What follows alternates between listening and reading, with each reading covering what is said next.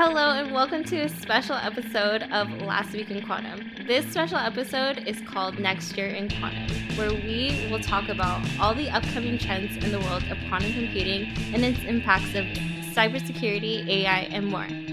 I'm Trina, and I'll be your host today. And with us to discuss it is Rebecca Krauthamer, co founder and chief product officer at QuSecure. She's also a Stanford Symbolic Systems graduate in 2013 Forbes 30 Under 30 in 2020 for quantum computing, and named top 12 women in quantum computing as well, and a Global Futures Council for the World Economic Forum. Thank you so much for joining me today, Rebecca. Thanks, Trina. It is always a pleasure to talk to you. Awesome. So, starting off, every conversation about quantum this year has something to do with the quantum threat to cybersecurity. There was even a major Netflix movie that came out about it, about a quantum computer being used to decrypt, pro- decrypt and process all the world's data. So let's start there. What do you predict for 2024 in quantum and cyber?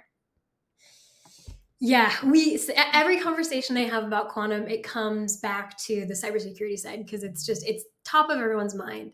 And this one, we don't even have to really predict um, because it's just a fact next year, huge year for cybersecurity because NIST, kind of the, the body that standardizes what we use to encrypt data, what we use to protect data, and, and a number of other things, they are standardizing next year. They have officially said, this is what's happening. Here are your algorithms.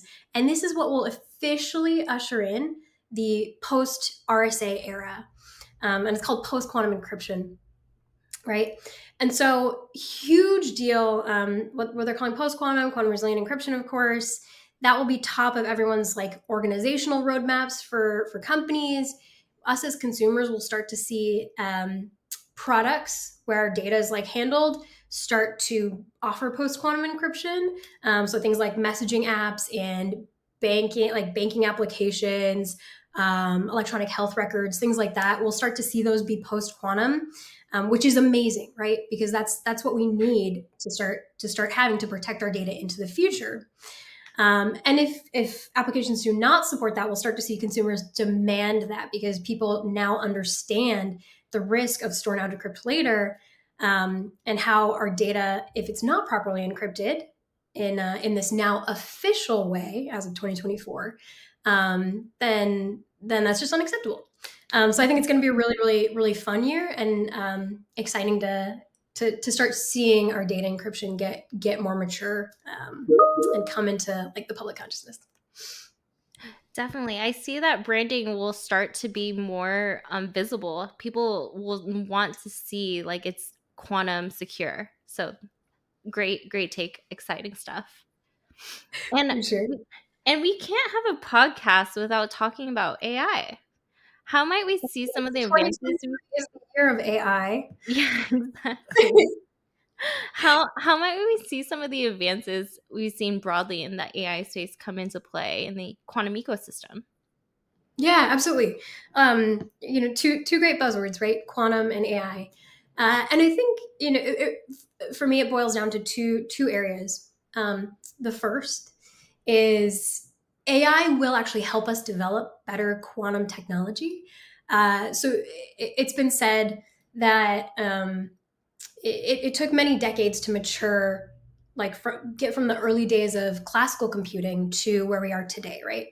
Um, but it's been said that because we have better tools to build quantum computers and to accelerate the advancement of quantum computers that the time to maturity for quantum will be a lot shorter and in you know these uh, namely AI, right, as a tool to help us research and develop more advanced ways to build quantum computers. So that's that's one cool way that the AI is going to come into play. And then the second, of course, is AI in the cybersecurity realm as well, using AI to do things like um, beat up algorithms, like these algorithms that NIST is is standardizing on next year. Um, so AI will be used more and more as like a force for good in uh, in in the cybersecurity world. Um, of course, there's another side to that, but we'll talk about that later. Um, but I think that's a that's a very cool use of it, right? Beating up cybersecurity so we remain one step ahead of uh, bad actors, as we call them in, in cyber. Mm-hmm. Awesome, love it. Um, one other topic I, I feel like you always touch about, and thank you for being on all of our last week in quantum episodes just thus far. Um, but you definitely always hound in on use cases. Um, and I, I definitely want to see, like, in your take, what can we expect for use cases in the quantum field next year? So I think this is this is what I'm most excited about for 2024. Um, this so okay so so IBM right um, they are working very hard on quantum hardware and they kind of often lead uh, the public awareness around quantum hardware development or building quantum computers and ibm has traditionally had this roadmap where they they say we're going to build x number of qubits or build this chip by this time. And they're known for meeting these goals right? And so we saw this past year ibm came out with 1000 qubits. Atom computing actually came out first with 1000 qubits. So 2023 was the year of 1000 qubits. Um, super exciting. The qubit count is not everything when it comes to quantum effectiveness. Um, but one thing I want to point out on IBM's roadmap is that they're calling 2024 the year of identifying quantum utility. Whereas, like in the past, it was overcoming technical barriers. 2024 is being identified as the year of like, okay, we've like we've overcome a lot of these barriers. Let's find an instance of quantum usefulness.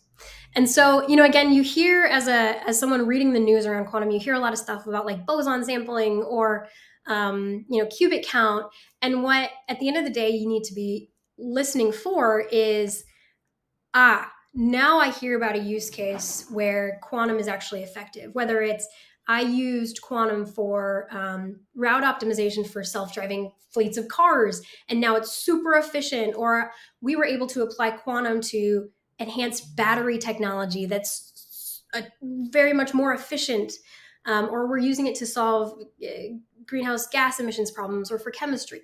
So the things that you recognize as being cool, and you will hear like when we when we come when that day comes, you will hear about it in the news, and as soon as you recognize it, that's the most important thing. And I think it's very very possible that 2024, you know, as IBM's calling it, right um, the year of quantum utility, and that is that uh, uh, that will be a very big deal when that happens. Exciting stuff! I, I, I really can't wait to see what unfolds.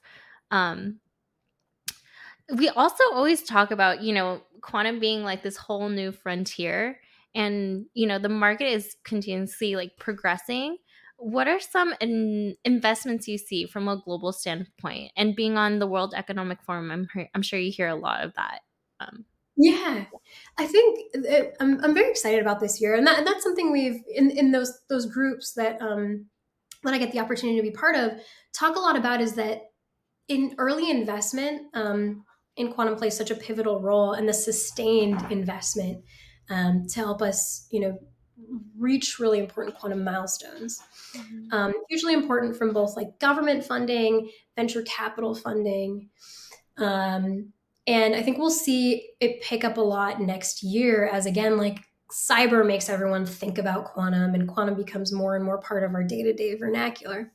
Um, we've seen previously like a lot of governments investing in quantum, right? Um, the U.S. has put in, uh, you know, north, north of a billion dollars. So has a lot of Europe. China's put in uh, upwards of fifteen billion dollars, right? I think my, my prediction is that, especially in the U.S., we'll see a lot more money going into quantum advancement. Um, and as well as Europe, um, there are a lot of com- countries like the Netherlands are making really big strides. The UK are making really big strides in quantum. Um, and I think we'll see a lot more investment from that perspective. And as venture capital, um, investment in like um, earlier stage companies, right? Um, I think that'll it, it had slowed down a little bit in 2023 and 2022 but I think we'll see it pick up quite a bit. And that to me is very exciting because it helps to foster and build this sustainable ecosystem. And of course, like, you know, accelerate our path to development and some of these really exciting quantum use cases that we'll start to see over the coming years.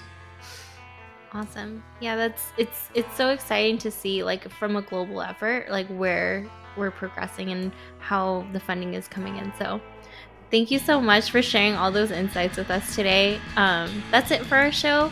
And I'm Trina. Thank you guys for joining us. And this is, and with me has been Rebecca Krauthamer, co founder and chief product officer at QuSecure. So thank, thank you so much. we'll see y'all next year on Last Week in Quantum. Happy New Year. Happy New Year.